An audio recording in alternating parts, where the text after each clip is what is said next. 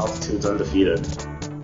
Crap rainbow, punch it up, whatever it was. And not a huge family, but I don't know where I was going. I don't think I was running and starting to talk to someone. I don't know what I was doing. I tell you what, Matt, we don't get much by you, that's for sure. Holding the high line with Rabbi in red, talking the rabbits and turning heads with questions from you and analysis in your car, in your home. Thank you for tuning to Holding the High Line. Hello, Colorado Rapids fans. This is Holding the High Line. You just listened to our new intro for season six. I hope you liked it and the quotes that we had out of context that were super fun. My name is Matt Pollard. And it is Wednesday, February twenty-second, twenty twenty-three, and it is snow classico cold outside in Denver, Colorado. The United States are She Believes champions again, thanks in no small part to some Colorado natives. M L S has a new playoff format, and it's messy, and I'm upset about it. And the Colorado Rapids are back, as Robin Fraser and company will be looming in Seattle this weekend. I'm joined now by the other two parts of the greatest three-man midfield in Holding the High Line history, Rabbi Mark Goodman and Joseph Samuelson. What's up, people? It's great to see you all. It's great to see Joe. Joe's rocking a Grateful Dead shirt. He's got a scarf wall in the background. Matt's got his new Apple T V scarf on, and I am just sitting in my basement in a cardigan sweater, freezing my kishkas off. How are you, Joe? I'm doing good. I'm obscenely jealous of this Apple T V scarf, which somehow a, a copy of which has not made it uh, yet to my house. I don't know who I need to call about that, but I feel like I feel like I need to have one of those, and I feel like uh, like you know. I feel like I deserve an Apple T V scarf, honestly. um, so uh, I would agree with that, Joe. Let me see what I can do about that as the managing editor of Burgundy Wave, as long as we still exist here, folks. For the next um, five minutes. uh, so, so on that note, folks, um, if, if you're not following us big on socials, I should say um, we've been sorting out what our future is with Burgundy Wave. That sorting out period, that transition period has extended through the month of March. So we will be Burgundy Wave at burgundy wave dot com as a part of S B Nation through the home opener and the first other couple games of the season. We now know for sure that Vox will not be allowing us to continue within their platform, just not being supported financially or anything like that. So, you know, Mark, it's one thing for a soccer team to, I think, tell a player, hey, like, we're not paying your wages anymore. And it's another thing to say that, like, the marginal costs of you showing up and needing to wear a shirt and getting, like, physio ed help and, like, having, like, body armor and sunscreen and Cliff Bars and a banana in the locker room is no longer worthwhile. So we're trying to figure out what that future is. I'm not entirely sure. We'll hopefully have you an update for you by March thirty-first at the latest. But fun banter topic, guys, since I mentioned us being the three-man midfield. Rabbi, I assume you're Jack Price in this analogy as the old head. Um, and the, With the beard. Close, yes. Um, uh, Joe, do you want Cole Bassett or do you want Connor Ronan in this situation? Matt, I think your hair color means that you have to be Connor Ronan. That's true. Irish international, I would have to take him. I guess, uh, or or do I take Ollie Larraz in this situation? Well, I'm a starter, and Ollie Larraz isn't starting for. He'll be he'll be starting for Rapids too, probably. But um, okay. Are are you happy with being the Cole Bassett of the trio tonight, Joe? I think I have a little bit um. more facial hair than Cole does, but um, I think I, I think we I all have more facial hair than Cole does, to be fair. But yes, no, it's it, it's fitting though, because like you're occasionally on the podcast and everything. We haven't seen you in a while and everything. You're here with something to prove and everything. Very Cole Bassett-y vibes in here. We'll we'll see if you become Joe Goal, I suppose, by the end of the night. Um, oh, well. Uh, where do we want to get it? Um, what what preseason news do we want to start with first, folks? Um, we've got Marko Ilić obviously signing. We haven't podcasted since that happened. Um, the Rapids lost their final preseason friendly in Orlando by a score of four to one to Philadelphia Union. Or Joe, do you want to give us some some Rapids two and some Beaudry updates? Yeah, I mean the the sort of ins or I guess you know random news uh, from the Rapids Academy is that a sixteen year old Adam Beaudry um, has been alternating starts uh, with uh, Duran Ferry of the uh, San Diego Loyal for the U S uh, U seventeens at the CONCACAF Championship uh, down in Guatemala um, at a stadium where uh, the Rapids played uh, last year. Um, and currently, or as of the most recent U S game, uh, they are through to the semifinals, which means they have qualified to the U seventeen World Cup, which is due uh, to take place in Peru this November. Um, uh, Beaudry did not start the uh, quarterfinal match, but he started one group stage game in the round of sixteen, and um, the pattern here is that he's going to going to start the semifinal. But you know, we'll we'll see how that pans out. That that match will take place on Friday, the twenty-fourth, two days from when we're recording this. Um, and listen, like he's been he's been good. He didn't he didn't uh, keep a clean sheet in his first group stage game. Um, it was a really well taken strike from uh, Trinidad youngster. Uh, that went across goal, and he just couldn't he couldn't reach the ball.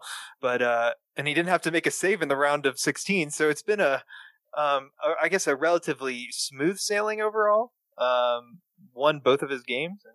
Uh, he's probably gonna stay. He's probably gonna line up in goal uh, this Friday. So uh, hats off to uh, the Rapids Academy youngster. Uh, you know. Who's been having who who started for the first who actually played with Rapids two once last season, um, and is expected to sort of move into that team over the over the next few months. Rabbi Beaudry wasn't really on my radar until maybe around eighteen months ago, maybe when we, they started having conversations about him with Rapids two. I have the general sense that maybe they think the long-term trajectory for him as a player is maybe a little bit better than Abe Rod. I think that's the fact that Abe Rod, I think, is still listed at five foot nine, so it's probably as tall as he's going to get. Rabbi, you're closer in with the spreadsheets, and what did Brian Crookham tell you one time in twenty seventeen at U seventeen's training that you attended and everything? Do you have any other insight on the pedigree, the background of Beaudry? Man, very little. Um, you know, honestly, he didn't really splash on the scene until the August twenty twenty-two call-up for um, the U seventeen training. And um, before that, I mean, the the thing is, um, Brian Crookham, to his credit, likes to be pretty cagey. I mean, you, you remind me that I need to do my annual call to, to Brian Crookham to have a have a convo, or maybe just take him out for scotch uh, or ice cream. I don't know what he's into. But anyways... Um, I usually, in the old days when I lived in Colorado, I would kind of like plop down in his office like once per year and just hang out, which was fun. Um, sometimes we would do it out on the soccer field. Um, and sometimes I would just interview the, the, the coaches, uh, and see what they were thinking. But anyways, usually at that age level, like this U sixteen below level, they don't talk much because you don't want to put pressure on kids that age. Um, they just show up at tournaments and do their thing. And the talent scouts evaluate them and then decide to throw them on the youth teams. Uh, you know, the, but I think that the, the thing that's complicated is is normally a player of that age, it's really easy to make bad assumptions about like limited data. Matt Hundley like jumped on the scene. He just showed up and started banging in goals. Uh, he wound up getting a youth national team call up, and then all of a sudden, um, he got signed by the Rapids and. Then he stopped producing goals and he wasn't doing much of anything. Um, and Matt Hundley is kind of back in the wind and, you know, kind of like off the radar once again. Imagine that situation with young, young players and then double that up with goalkeepers, because the unknowns about goalkeepers, I think, are all the more so that we don't really, it's really hard to pick out like a young, young goalkeeper. Um, Gaga Slonina for Chicago is something of an exception. Sometimes there's physical freaks in the goalkeeper world, you know, just really long, tall guys with ridiculously good reaction time.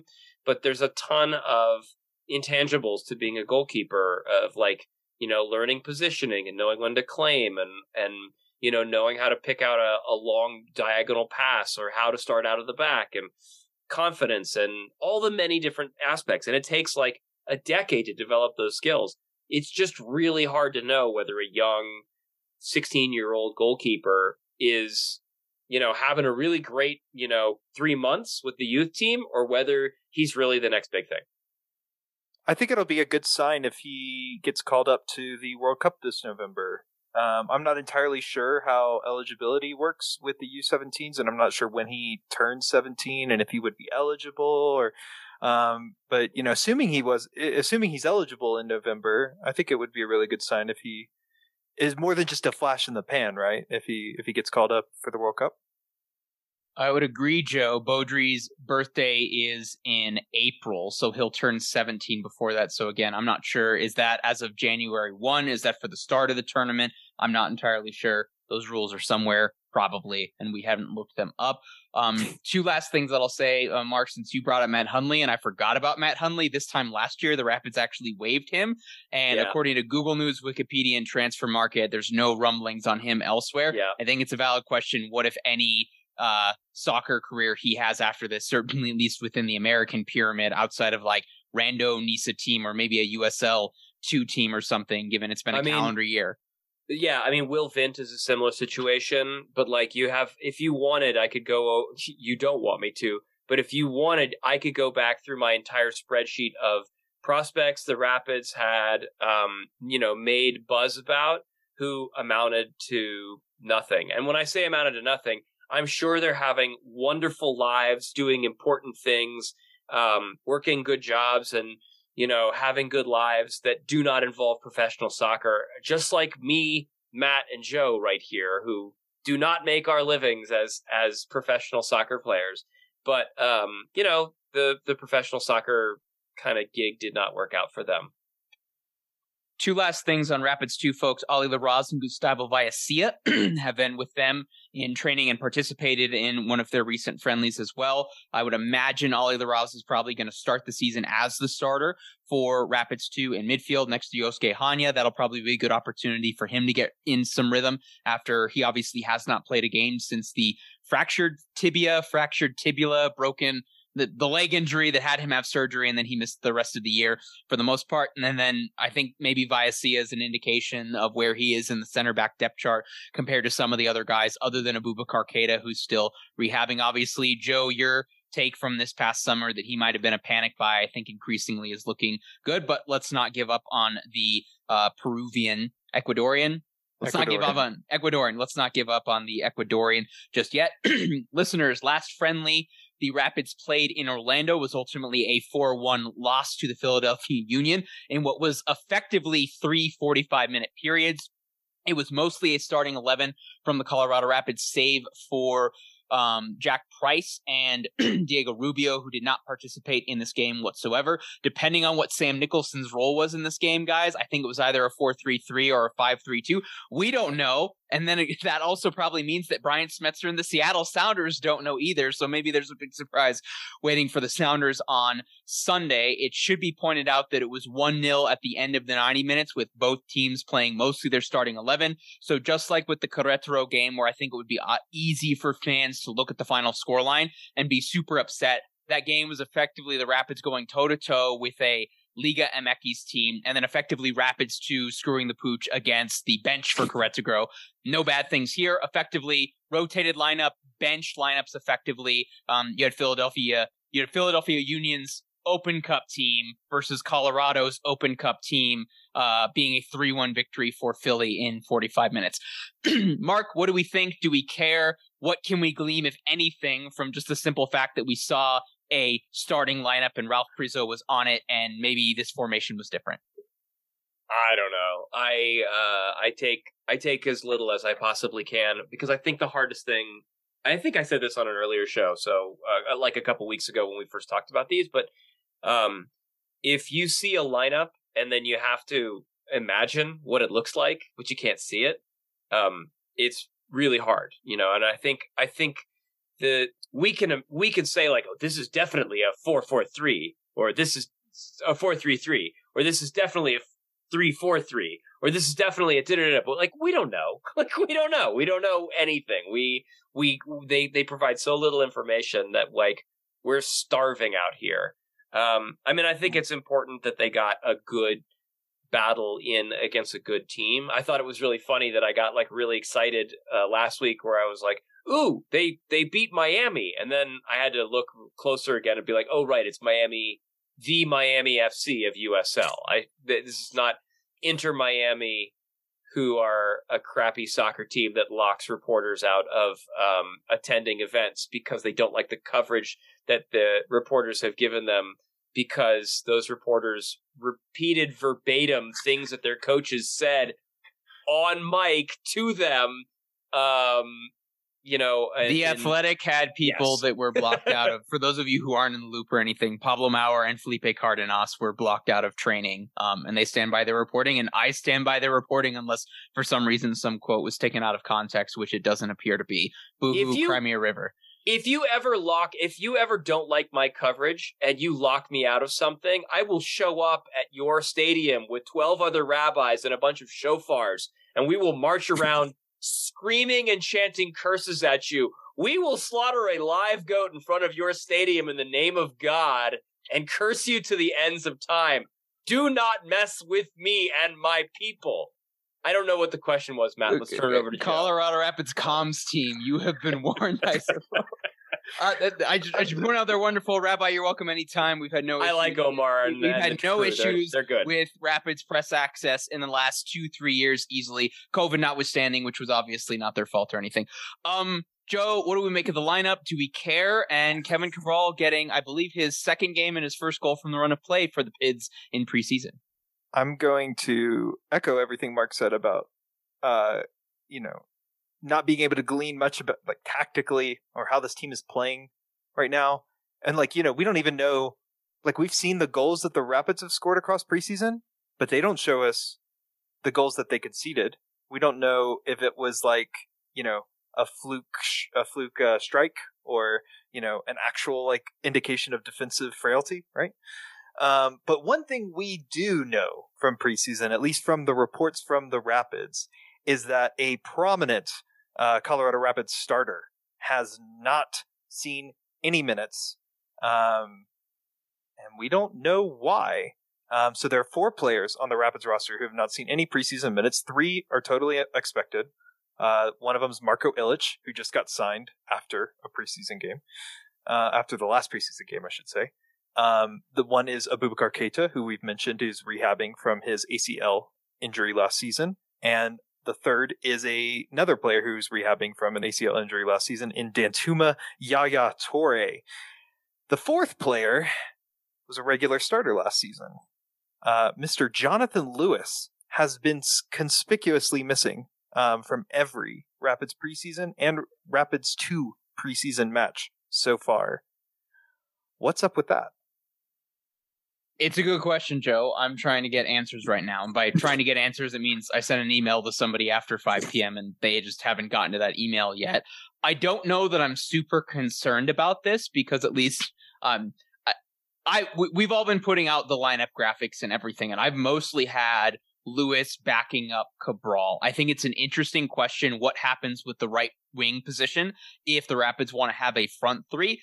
These lineups, and maybe I'm completely off on here just based on guessing what I think from what I've heard and trying to fit in a lineup from the starting elevens that we've gotten, the Rapids have looked more three five two-ish in this preseason than in past preseasons, especially in Orlando with the arrival of Andreas Maxsø as well. And so I'm wondering if it's three five two then, given the strength of depth that Robin Fraser has with almost a full Batman utility belt of midfielders who can do different things, that having Diego Rubio closer to goal in ways that we've seen him be effective as well, but then also a striker in front of him, a la Kai Kamara, a la Jossie's artist last year, that Kevin Cabral could be that, even though we've normally thought of him as a left winger. So if it's a if it's a front three, I think Cabral's on the left, and I think Lewis is pretty clearly coming on as a bench substitute for that. And if it's a three five two, I think it's pretty clear that it's Cabral and Lewis up top. And then again, it's a question what Lewis is doing from a super sub standpoint. I don't know that he plays on the right for me personally. So that's just, I'm not concerned about it in that regard, Joe, but I think it's a really valid question of, is this just a minor injury that hasn't necessarily been a problem? Or given that Lewis might be surplus and maybe the Rapids need to get an international slot between now and Friday, that not having him play in a preseason game and then get injured would be viable for that. But maybe I'm speculating. Rabbi. Hasht- hashtag where's Lewis? I was just going to say we have negative two international slots by my count as it is, but they'll figure that out. That they always do. I know. I no longer worry about the international slots.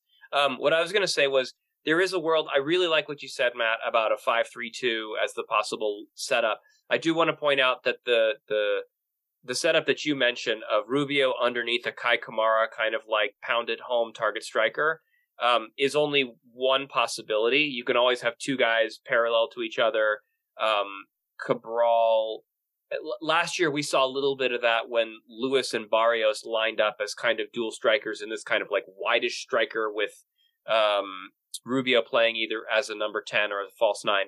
The other way to do this, which um, we haven't seen in a long time, but uh, is awesome when you see it, uh, is when Red Bull had uh, Bradley Wright Phillips as their striker and Thierry Henry as their wide striker.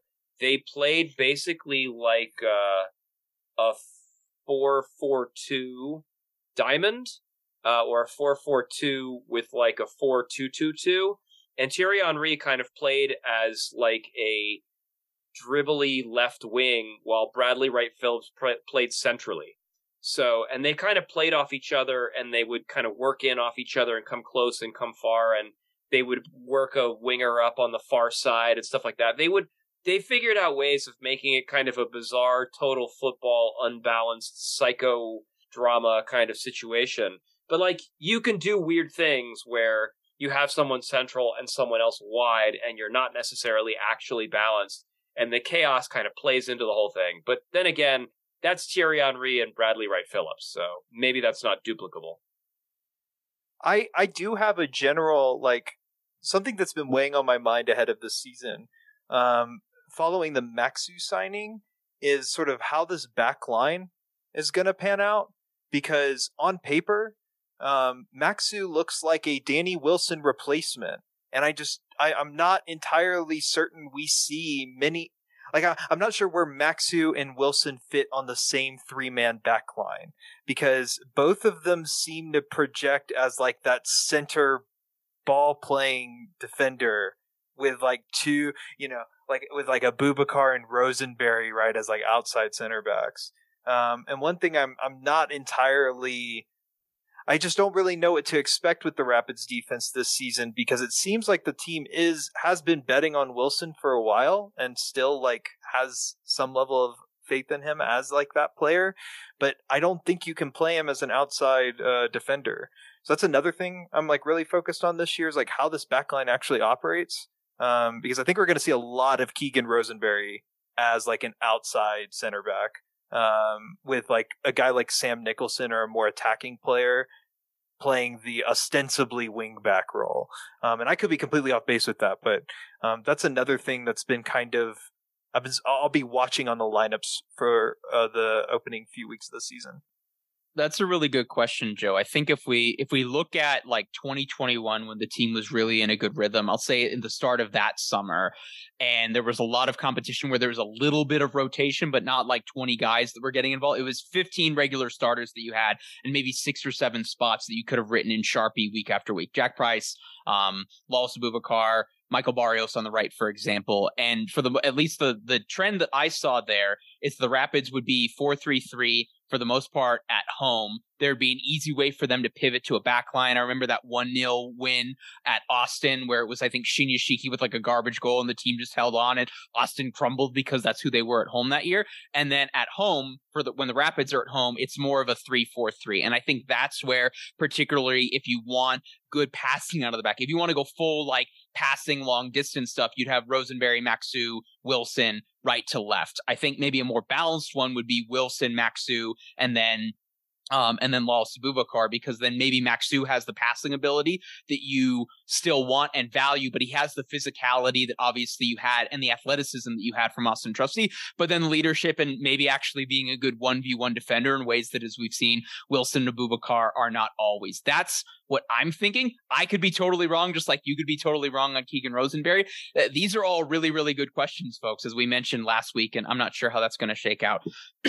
Speaking of, I, I do want to say one time really quickly, Joe, you wrote a really good article um, summing up the new kit numbers we have. Obviously, folks, this coming March first, uh, the team will be having a kickoff party. So if you care very much about what player's name and number you're getting on the back, we have all of that with the exception of Ilić, who I don't think is officially registered yet at time of recording because his visa stuff hasn't officially been cleared. But we do have a few number changes. Cole Bassett's gone from twenty-six instead of twenty-three. And interestingly enough, even though with uh, Diego Rubio still on the team and Kevin Cabral joining the team, there is no number ten and no number nine on the roster at time of recording right now, folks. So maybe Rapids players uh, have paid attention to the curse of the number ten, um, and we don't have a number nine. I guess that assume I, I have to assume that means we're signing Messi in the summer in order to make room for that space as well. Um, I'd want to think, and there's also no number one as well. So maybe Marko Ilić takes that, given that William Yarbrough is still wearing his uh, traditional number.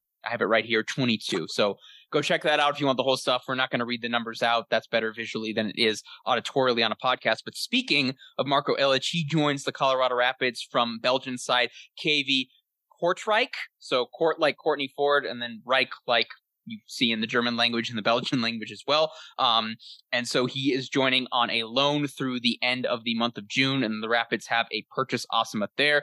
K V K is a club that is fighting in a relegation position in Belgium. Maybe he wants out. I'm not entirely sure. We'll figure that out. Um, I do have I do have some like interesting like information. Go ahead, Joe. That. Go ahead. Um, so basically the situation there is that uh, Ilić got an injury last season, or tor- towards the end of the last calendar year.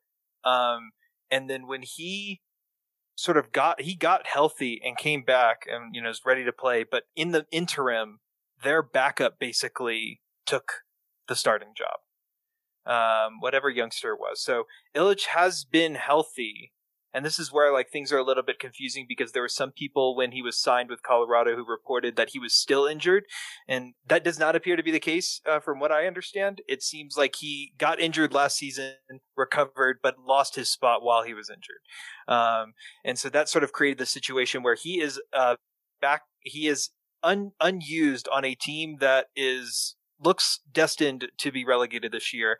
And Um, they have more wages, like he has a higher wage demand than their backup. Um, so it kind of just makes sense to um, move him on. And so like that's kind of the situation that he was in, which is why, you know, he's one of those classic distressed assets, uh, one of those classic Pollard moves where he sees where he sees a player um, that, you know, is just no longer needed or wanted at his current at his current stop. And um you know, the Rapids springing in on a short-term loan with an option to buy is, is kind of interesting, because it doesn't give them a lot of time to make a decision. But we saw last year that they've been willing to extend short-term, shorter loans uh, with like players like Lucas Esteves. Um, so maybe something like that is in the works. Um, obviously, without knowing Illich's contract situation, that is something that we can only guess about right now.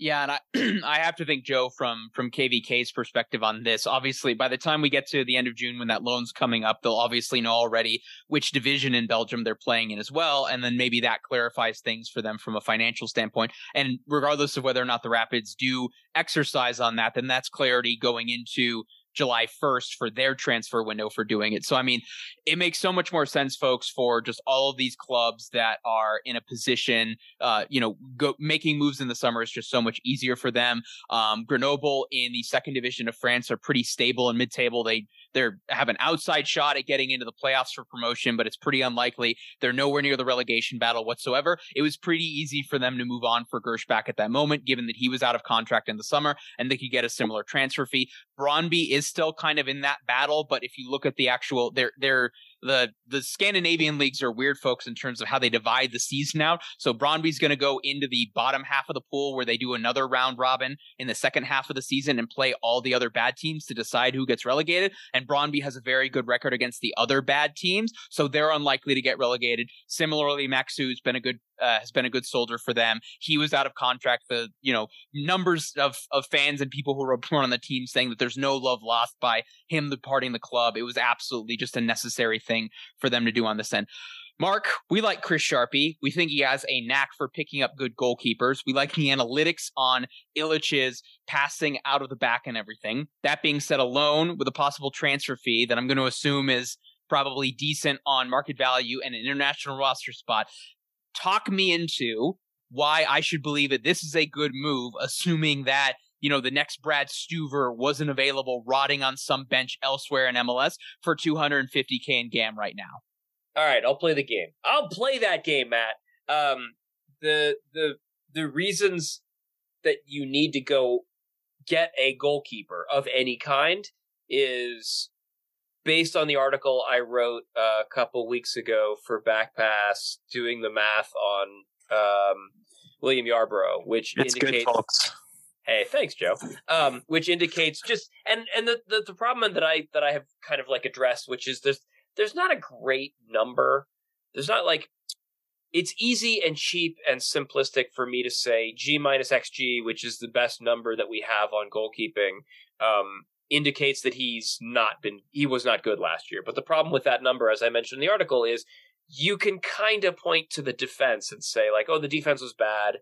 Maybe that spilled out on the goalkeeper more so than any other team. Generally, teams that have a bad goalkeepers that have a bad G minus X G also have bad defenders in front of them, right? Like Tim Melia had a bad year last year.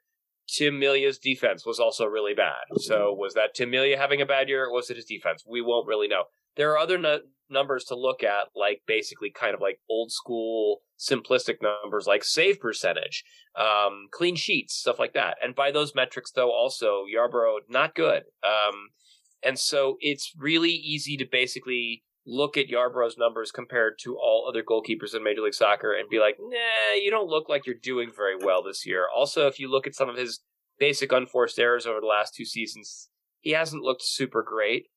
Um, and in addition to that, you look at what's sitting behind there. We have Adam Beaudry, who we talked about earlier on the show. Um, you have Abraham Rodriguez, who only got into one game last year um, when uh, Yarbrough went down with a head injury. And um, the first the first thing the kid had to do was stop a penalty kick, which he didn't. The team was down one to nothing. Then he let in two more goals, which really probably weren't on him.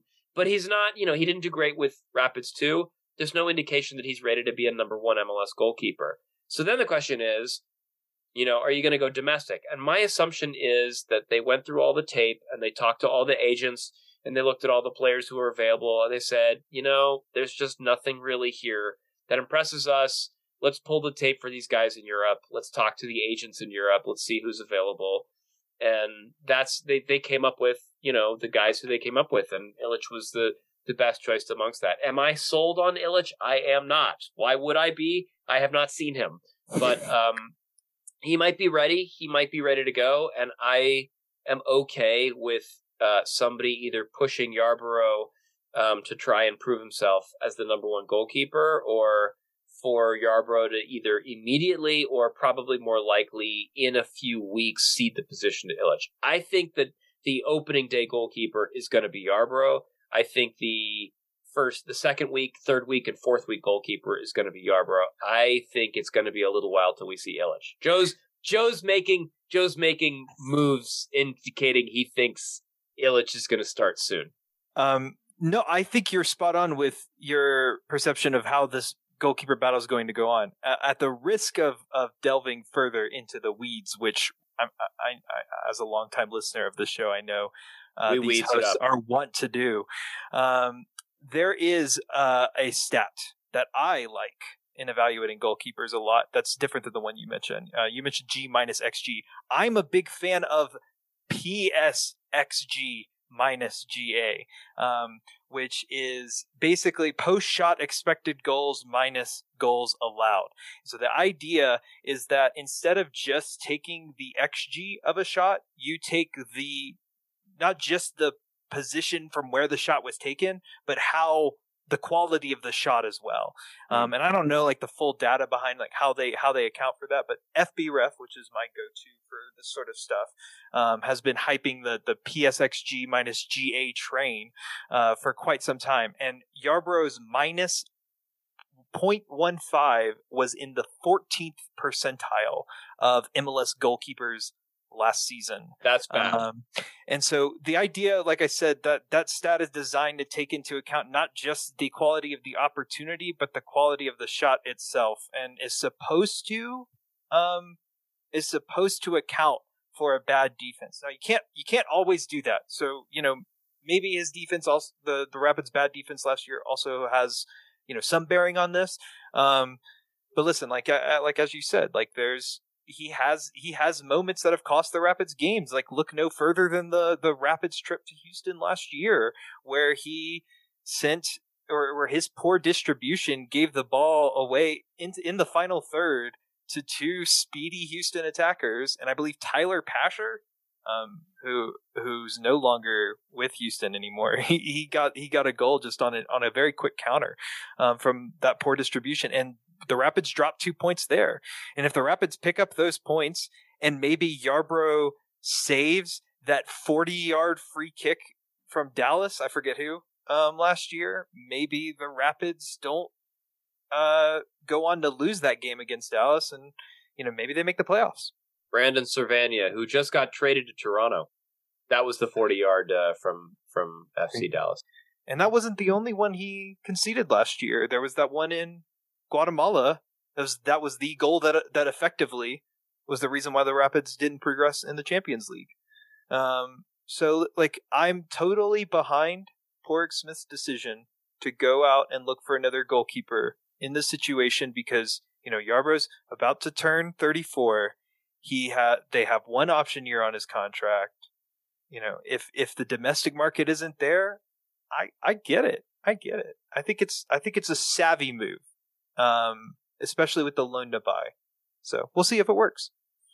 Yeah, and on top of that, guys, I think it's so Yarbrough got his first penalty save in M L S in the nil-nil draw against D C United last year. That was the Christian Benteke week one. That was nil-nil after they got shellacked by Nashville and Philly on that road trip. And I can't remember, it was either the eleventh or the thirteenth penalty that Yarbrough faced outside of P Ks, obviously. So we're not counting the five that he would have had, you know, against Comunicaciones in Champions League as well. And that was his first save as well. So, I mean, that's that's a decent enough sample size. It was, Joe, correct me if I'm wrong, I think it's slightly under zero point eight X G that they assigned to penalties last year. So Joe's nodding on that one, folks. So, you know, let's say, you know, so you're you're giving up eight out of ten. Let's say one of those you get the, you know, the the player actually shoots the ball wide, and then one of them you actually save. You're talking one in eleven, one in thirteen. You know, it backs up the fact, it backs up the clearly large data set that we have that Yarbrough is a average to very below average shot stopper in M L S, where I think he's maybe done hard by on the analytics and the stats of someone who was in the stadium for the games during COVID. They did not have fans and everything. He was usually the second loudest person on the pitch between the two teams. The only other person that was louder than him was Jack Price, and sometimes Danny Wilson or Robin Fraser was in there as well. He is very good at reading opposing defenses and then communicating what needs to be communicated for communicated to structurally prevent little embers from becoming fiber fryers. And I think that is that that's clearly his biggest value. And that's not something that's well accounted for in the analytics, but obviously with the modern goalkeeper, you either need to be a fantastic shot stopper, you need to be taking goals off the board, or you need to be passing out of the back that is then facilitating the team in an attacking sense. And as Mark and, and Joe have both articulated, that's something that is his weakness. If Ilić is an upgrade on at least two of those, I think it's a worthwhile experiment. And again, you know, maybe I'm going to talk to Chris Sharpie at, uh, you know, at training in two weeks or anything, and he's going to rave for five minutes uninterrupted about this guy, and I'll be completely convinced that he's a million-dollar goalkeeper. I have two final thoughts on on uh, Yarbrough. I, I first, I don't want anything that I've said to be to take away from the fact that Yarbrough should have won Goalkeeper of the Year in twenty twenty-one. Like, I don't want to take that season away from him because he was exceptional that year. Um, And like, you know, I, I just think I do genuinely think like he, he was a good, an incredible shot stopper that year. Um, but like the, the, the thing is he just, oh yeah. The, the second thing I wanted to say is that um, a lot of his best games last year came in matches where he, where the Rapids had no chance of winning, even if he was literally the best goalkeeper in the world. Like the Philly, I think Mark mentioned this in his article, the Philadelphia Union six zero loss, um the X G for Philly in that game was like ten plus. um I mean, the man stood on his head in that game and still gave up six goals. So like the the the other issue with Yarbrough is that, like, you know, he's he's he's really good at, or he, he had some really great games last year, but it just didn't pan out in the ones that mattered, in the games where the margins were important for the Rapids to make one vital stop, make one big save to like hold three points or hold a draw. He just wasn't, he just wasn't there. And, you know, when you start to see regression like that at his age, I think it makes sense to, um, to seek greener pastures, as it were. There's no further comments on that, folks. Um, M L S has a new playoff format. Uh, it's long and it's confusing and it's not balanced. So let's let's go through it here, folks. Um, nine teams, the top nine teams at each conference will make the playoffs. There effectively is a wild card game, winner take all, eight seed versus nine seed, with the eight seed hosting ninety minutes and then penalties. There will be a lot of not extra time in these M L S Cup playoffs, folks. We then move on to a best of three round in which is eight teams in each of the two conferences. So effectively the round of sixteen in your bracket.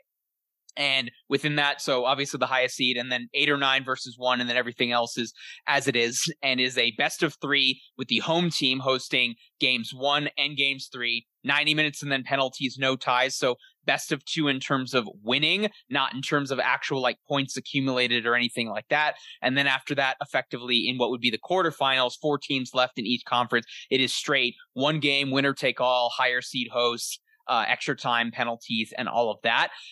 Um, guys, I don't, I do not like this format whatsoever. I think it is diluting the playoffs by having more playoff games. Um, you know, it's the, there's an episode of The Champions where they did like a multiverse series of if the Super League actually happened. And in this, in the multiverse version, Messi and Ronaldo said that they no longer cared who won El Clasico because it was played every single week and therefore had lost every, all of its meaning. If you, if you decide that playoff games are awesome, therefore we should have a million playoff games. If M L S Cup does great, and then therefore we should have an M L S Cup final every single week, it loses its meaning. So I don't like that in adding more games. And if you really wanted more games to be had just from a T V revenue and everything, I don't know why you're doing one round best of three. The rest of them are all single game instead of just going back to the two legs. And every single of, for what, the four or five years that we've had single game off, it's just been absolutely crazy. Guys, you are both shaking your heads. Um, Joe, do you want to be the grumpy, the grumpy curmudgeon first on this? I mean, to me, this just seems like this. This is a this is a obvious cash grab for the playoff teams that, you know, did not do not usually get a chance to host games. Um, so I'm sure the Rapids are very happy with this change, um, because the whole I think the whole idea is that you want to give every team who makes the playoffs, like who makes the proper like top seven, right, or top eight, I guess. Um, you want to give every team who makes that that round a like gate revenue from a playoff game. And I think that teams, that was like the biggest complaint from ownership um, and, and teams generally about the single elimination format, for as, as well liked as it was with fans. You know, when the Rapids played in twenty twenty in the playoffs, right, they had that one and done playoff game in, in, in Minneapolis, right. Didn't get a home game. Um, and, And and and honestly, as somebody pointed out to me on Twitter, I think uh, I think my friend Ben, um, if if we were given the chance to do the twenty twenty-one playoffs over again with a best of three, you know, every Rapids fan would take that chance.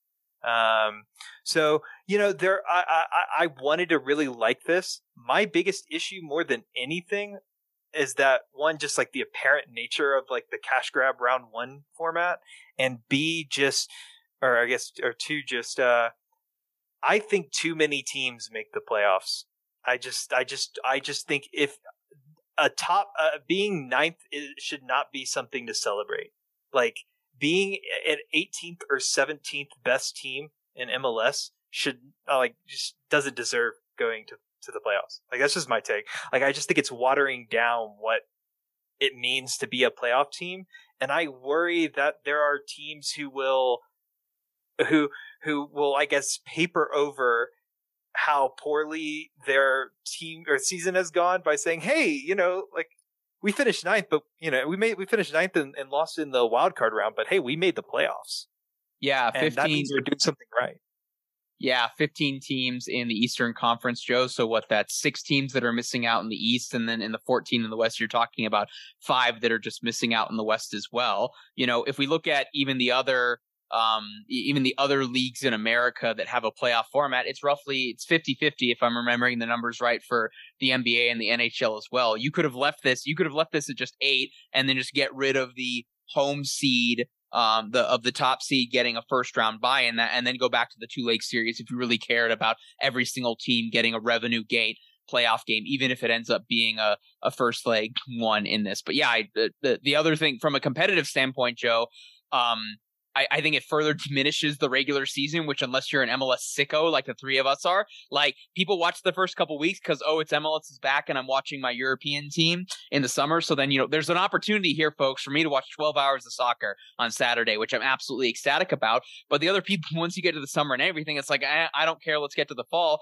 And furthermore, I realize we don't have to worry about T V revenue anymore because of Apple T V and everything, but like the scheduling this in during the fixture congestion of the, even if you have Apple T V and really care about it, Joe, if these things are on a Saturday and it's Miami versus F S U, you saw what happened when you hosted as well. If the Rapids are playing, uh, if the Rapids are playing a playoff game and it's Miami versus F S U also on that Saturday, you know which game I'm prioritizing in that. Um, you're creating more playoff games during the bus- one of the busier sports equinoxes in this country, in which M L S is clearly like third or fourth banana at best. Um, Rabbi, anything to add while I turn off the heater so air quality, our, our air quality stays the same, but our audio quality improves? Perdona me.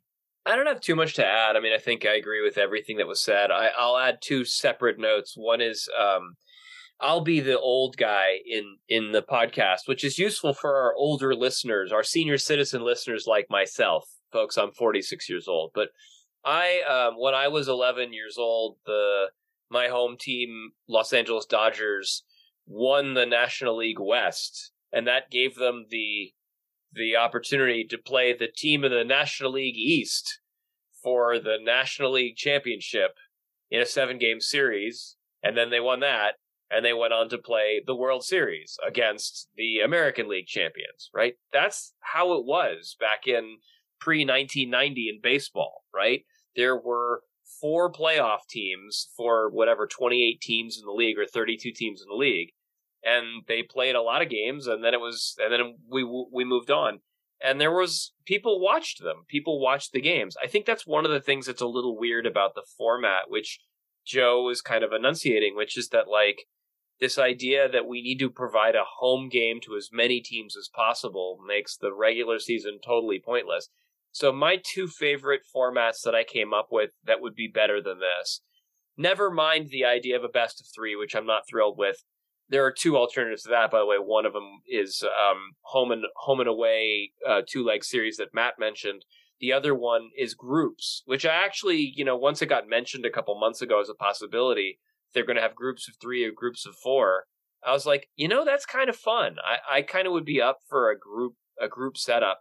Um, But um, leaving that aside, um, one format you could do is that the top six teams in each conference make the playoffs with like some kind of play-in game or or two groups of three that play each other. And then the best teams go on, you know, to a, a, a conference final and then a, and then a final.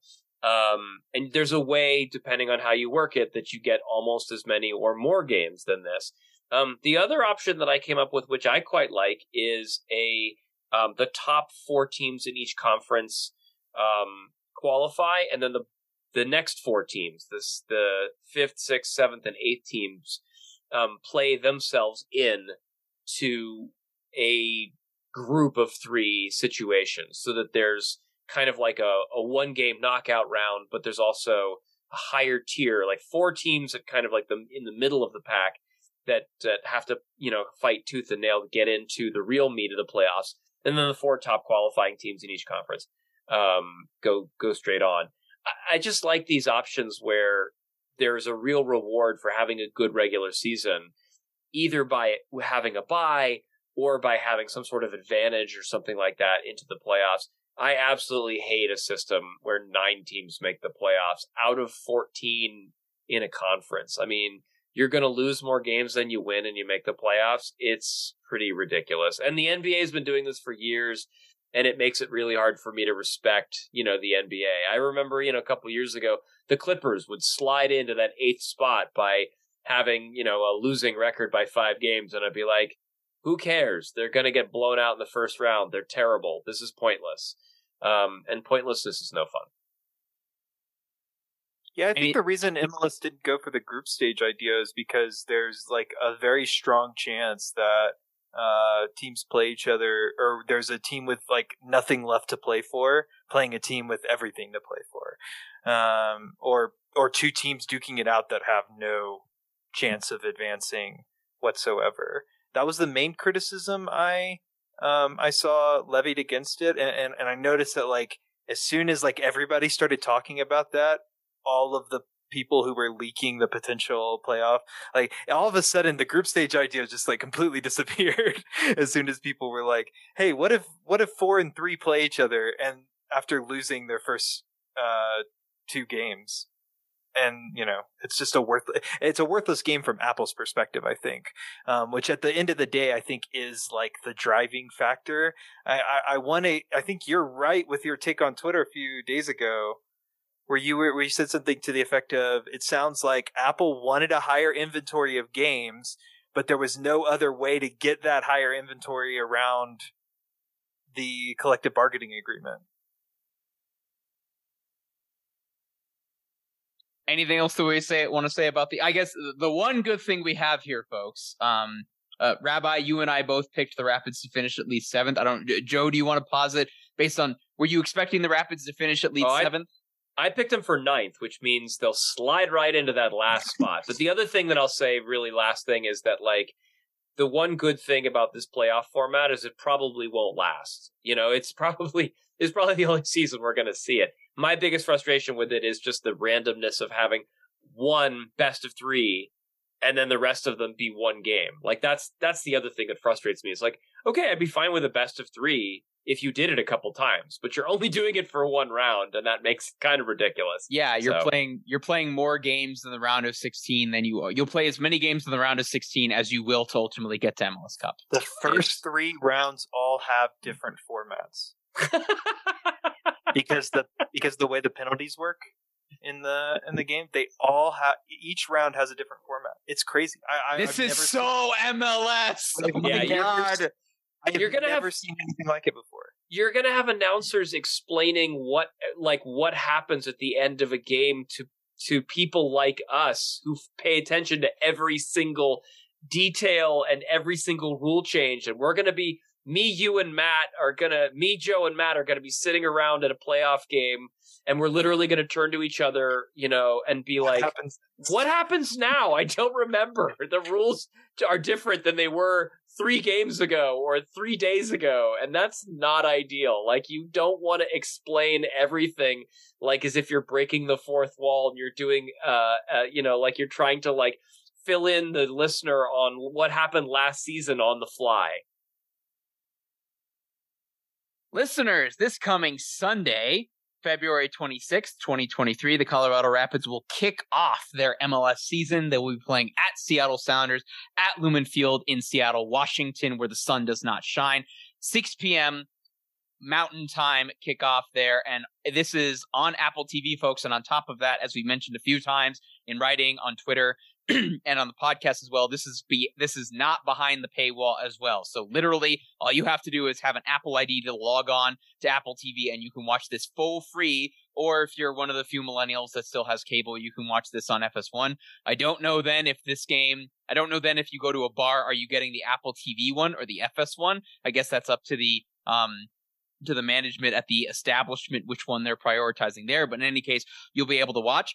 Um, guys, I don't know what to make of this game, because the Sounders obviously played in a played in their one and done um, Club World Cup game. Um, it was very unsuccessful and unlucky for their part. They're a relatively unchanged team from last year that obviously won Champions League, was the first Sounders team to ever miss out on the playoffs, but they had a bunch of injuries. They put all their chips in the C C L basket, and I think rightfully so. If the Rapids had missed the playoffs last year, folks, but had won CONCACAF Champions League, I don't think we would have been complaining about missing the playoffs in there. So they're a team that's back for a vengeance. They've got a lot of similar players and everything. They just extended Christian Roldan and Jordan Morris. They're obviously still very much an aging core with Ladero and Rui Diaz on the wrong side of thirty as well, so valid questions in terms of that longevity next year. Um, and they're without Garth Lagerwey at G M as well. So I think there's a valid question of what they're going to do in terms of making a move in the summer. But for purpose of this game, folks, um, the Rapids historically don't do well when they go to Lumen Field. Normally they go into the game and get jobbed by the official. If we want to talk about that Lucas Esteves red card in the three one loss two years ago now that was overturned, and then the crazy free kick retake that was twenty yards away from where it was supposed to be, that then uh, Pro came out and apologized, saying that they ultimately ended up getting it wrong as well. Um, so the officiating might not be in the favor of the Colorado Rapids in this game as well. And the Rapids, as maybe half of this conversation, folks, guys, is what we think the lineup is going to be, because I think there's a lot of valid questions. Rabbi, you want to go first? Uh, you want me to go with my lineup for the Rapids? Sure, and then just expect. Do you have expectations on the game? It's the first week of M L S. Nobody knows anything. Can you posit anything, Mister Pundit?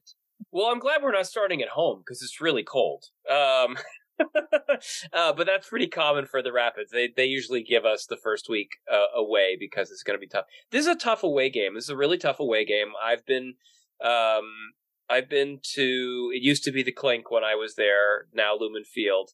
It's a tough game to play.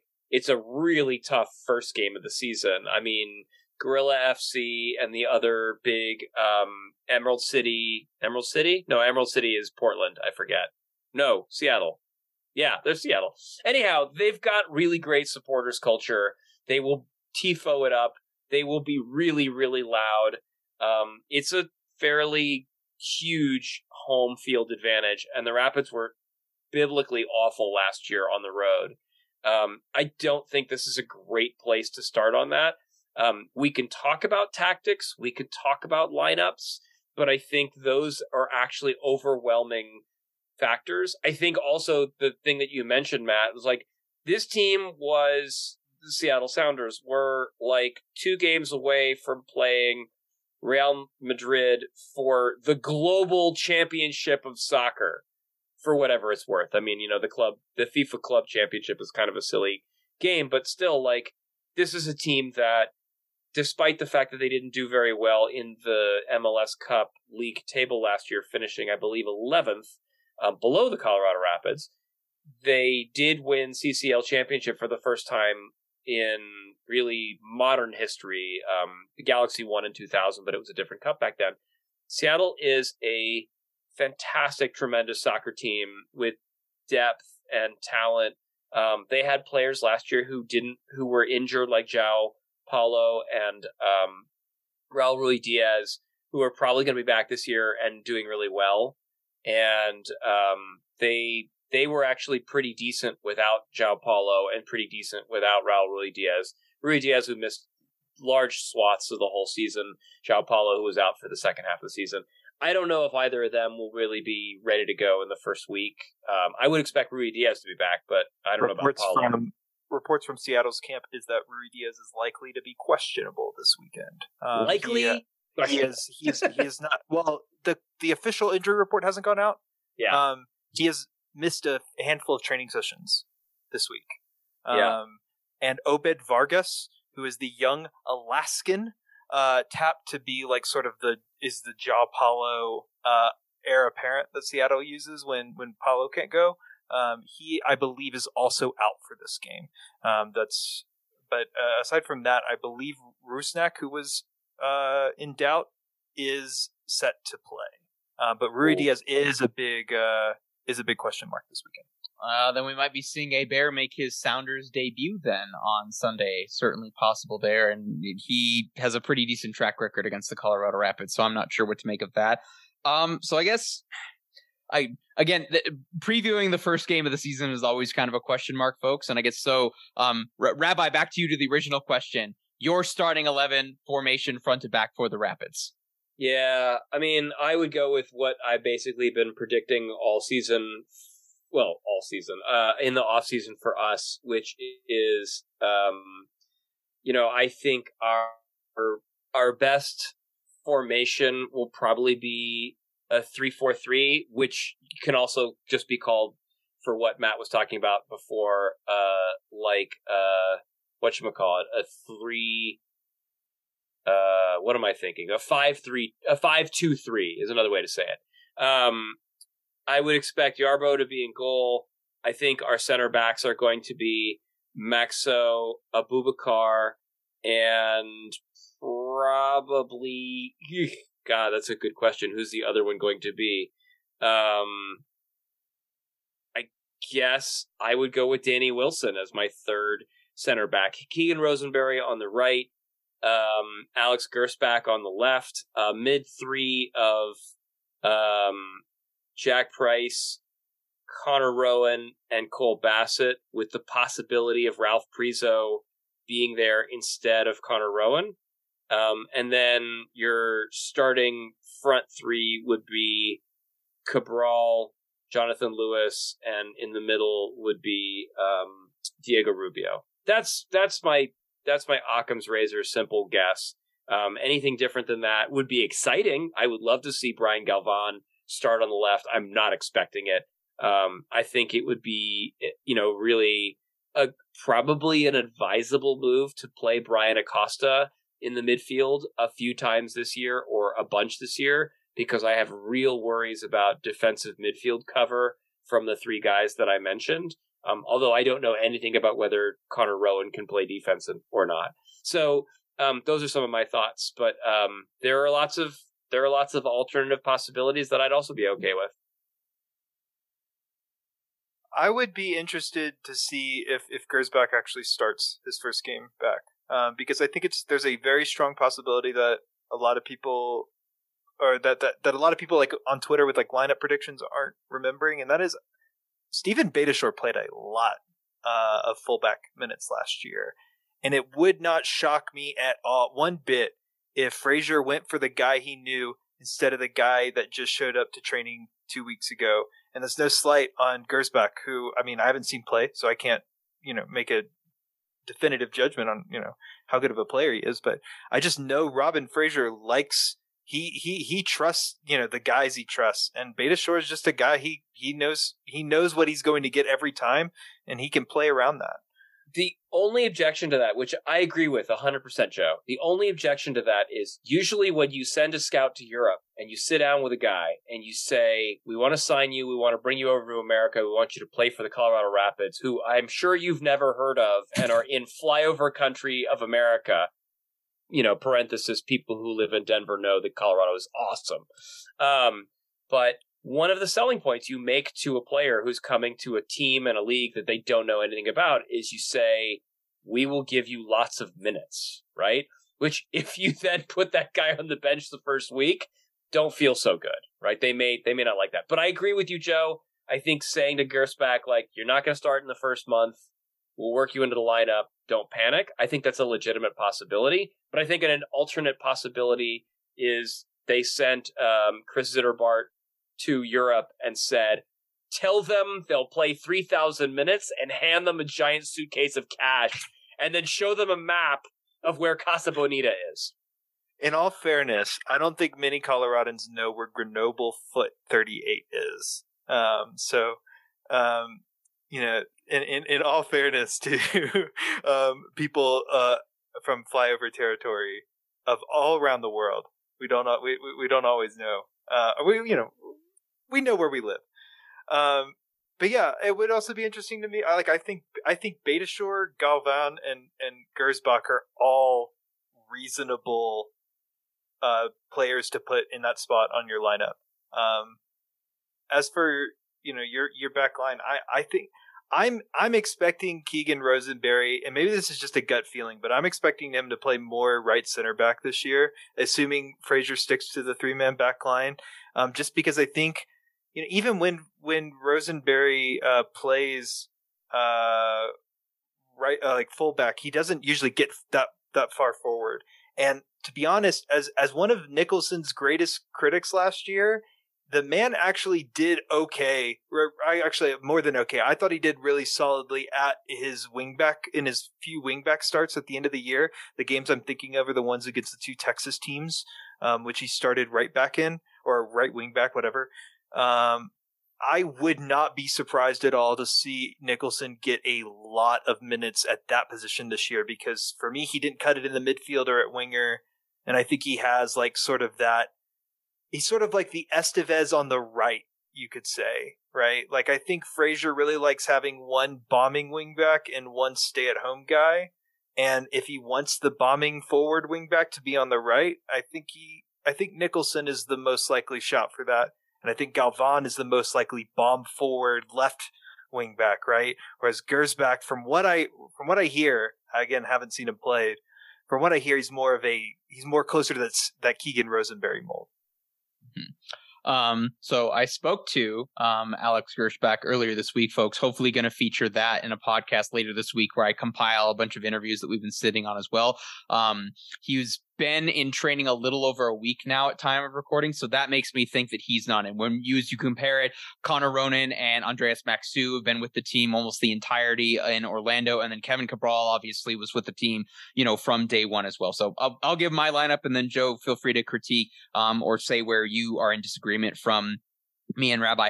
I think it's going to be five three two against uh, against Seattle. I think on some level, Fraser's thinking, let's show them something that we didn't necessarily do on film last year that's going to show them on that. So my back five, which I think, as I'll talk in a minute, will e- can easily switch to a back four from left to right. Beta, Wilson, Maxsø, Rosenberry, Nicholson. I think the three-man midfield's maybe the one thing we're all going to agree on. Price, Bassett, Ronan. Oh, I've got Yarbrough in goal, if that wasn't obvious. And then up top, I've got Cabral and Rubio. And then depending on how the game's going or the game state, you could easily move Nicholson up into a right wing position, turn Cabral, Rubio into a front three. Midfield three stays the same, and then you've got a back four, Rosenberry over on the right, just shifting over a little bit, and then Beta coming back a little bit more. That's why I would have Rosenberry at a center back role over Lawless Abubakar, and why, just as you said, Joe, why I think Nicholson fits into that position. I think maybe Brian Galvan, if you don't like him at times in the midfield, could fit that role. I don't know that there's another player on the Rapids right now other than Sam Nicholson that you could easily flip back and forth between being a winger and a wing back, between a four three three and a three five two. five three two. I think Nicholson can do that. I think Galvan can become that once he officially gets over. Um, you know, I mean, he hasn't been having to do any rehab or anything, you know, but clearly they've they, they've been more pragmatic with him coming off of a major injury than I think they've had with some of the other players as well. But um, Joe, your thoughts, and then give us your lineup where you've got key differences or disagreements. Yeah, you kind of, Matt, you kind of hit the nail on the head with um, what I was thinking this weekend in terms of the uh, two forwards, three midfielders, ostensibly three center backs, and then two guys that are just kind of on the wings. Um, I think that it's the the if if if you go for Beta and Nicholson on the left and right, like I think you could easily switch that around, like you said, and make it like Galvan on the left. You put Rosenberry in the ostensibly right wing back position, and and and change a center back. Maybe even put, like, you know, Beta Shore literally played like center back minutes um, in a few games last season. Um, or, you know, you bring in the, you bring in Abubakar, Wilson, and Maxsø um, to, to play those spots. Um, but I do agree with you that I think the, the five, three, two, three, five, two, whatever, um, that's probably going to be, that's what I expect Fraser to do this weekend. But honestly, like with the way the Rapids play, we all know that Fraser designs these teams that are capable of switching up their look on the fly and responding to different uh, game states. Um, like that's something he talks about all the time. So I would not be surprised if the even if the Rapids started in a three five two, if that eventually tr- morphed into a four two three one or a four three three, uh, depending on the game situation. But as, in terms of the eleven players you gave, I think th- those those are the ones I had on my draft for my game preview this weekend. I think the Rapids lose this one. Uh, guys, do you fancy your prediction in a scoreline? Uh, I, I'll go like two one to Seattle. I, I think this team, the Rapids, can make a game of it and and put pressure on. I don't think they should be expected to win this game. I feel sad about kind of like being dour and and negative about the opening game of the season, but I think you'd be insane as a pundit to look at one of the strongest teams in M L S at home on a big televised game and think that the scrappy underdog Colorado Rapids, who finished tenth last year, who are kind of in rebuilding mode and refocusing mode and refiguring it out mode, are going to come in and, and light the place on fire. But uh, I'm really bad at punditry, and I get these wrong all the time. And I love it when I forecasted the Rapids to lose and they win. So you never know. Yeah, I the the Rui Diaz question kind of gets me here, because I'm not entirely confident in the Seattle team scoring goals after watching them in the Club World Cup. And I know that that was kind of a unique situation where they didn't get a lot of like prep going into it. Um, but listen, like we saw the Rapids do a preseason international game, or, you know, a, an international game that took place before the start of the regular season, and then immediately lay an egg uh in their season opener. That wouldn't shock me, um but I do tend to agree with you guys that it's probably going to be a Seattle dub. um I would not be surprised um to see a Rapids goal, though, um and which I know have been generally hard to come by at the Clink, now Lumen. Um but yeah, for me, there's just too many questions about how this Rapids team's like chemistry on the field is going to be with all the new additions, and um, playing in a hostile environment in their first game of the year. Like I, I think it'd be foolish to expect a victory out of this. Um, optimistically, I could see a one one draw, um, but that's about as far as I could probably take the Homerism in me uh, for this game. I'll take a one one draw and bite all six of our collective arms off right now in order to get that here, folks. Um, anything else we want to say, or shall we get out of here, boys? Uh, well, we forgot to do our pitch to our listeners for why they should uh, support our work. And so I will do that now. Folks, we are supported by you, our loyal listeners, to this here podcast. We love doing this. We love following the Rapids, driving out to training, flying to road games, and interviewing players. We love spending our day off of our day jobs, writing soccer articles for Holding the Highline Substack. But we also love to pay our rent and occasionally hoist a pint provided by our listeners as a thank you for our efforts. So if you can, help us out by subscribing to our Substack. You can become a paid supporter, aka a Highliner, by putting in just five dollars a month or forty-two dollars a year. A yearly subscription will get you some discounted or free merch from us this year, a beer mug or stein, design pending, and some behind the paywall articles, like the awesome interview that Matt did in the parking lot with a player in his car, uh, that was only available to our subscribing listeners. You'll be supporting citizen soccer journalism, and we appreciate it. You can do that at holding the highline dot substack dot com. Matt, tell Matt to hit us on the socials, how to write to us, how to read our stuff on Twitter, and um, how to, like, uh, you know, give a backslap and a two thumbs up to our uh, junior associate, uh, Joseph Samuelson. Yeah, certainly. Um, also, folks, uh, we we have upcoming, uh, there was a, some preseason media availability for almost an hour with Robin Fraser. We'll be dropping that audio in full behind the paywall as well. And Rabbi, are you good given what you said pre- Uh, podcast for me to give you that audio and us to put that uh, do, do, if you want to hear what we banter about before we actually do the podcast, and possibly hear Rabbi say multiple times a word that starts with the letter F, um, we'll be providing that behind the paywall as well to you folks. Fire Let's- truck. Me and me and Joe got into a really great conversation about mid nineties action films and why it was horrible and cringy, and I'm glad it's over. Listeners, why they follow us on Twitter at jspam, at L W S Matt Pollard, and at soccer underscore rabbi. Check out my and Joe's writing on the Rapids at burgundy wave dot com. You can email us at rapids ninety-six podcast at gmail dot com. You can follow the podcast at rapids ninety-six podcast on Twitter, and send us your questions not related to crappy nineties movies about Boy Scouts and football players with firearms at using the hashtag Ask H T H L. Uh, listeners, Joe's not able to control himself right now, so we're going to end the recording now. We'll see you next week.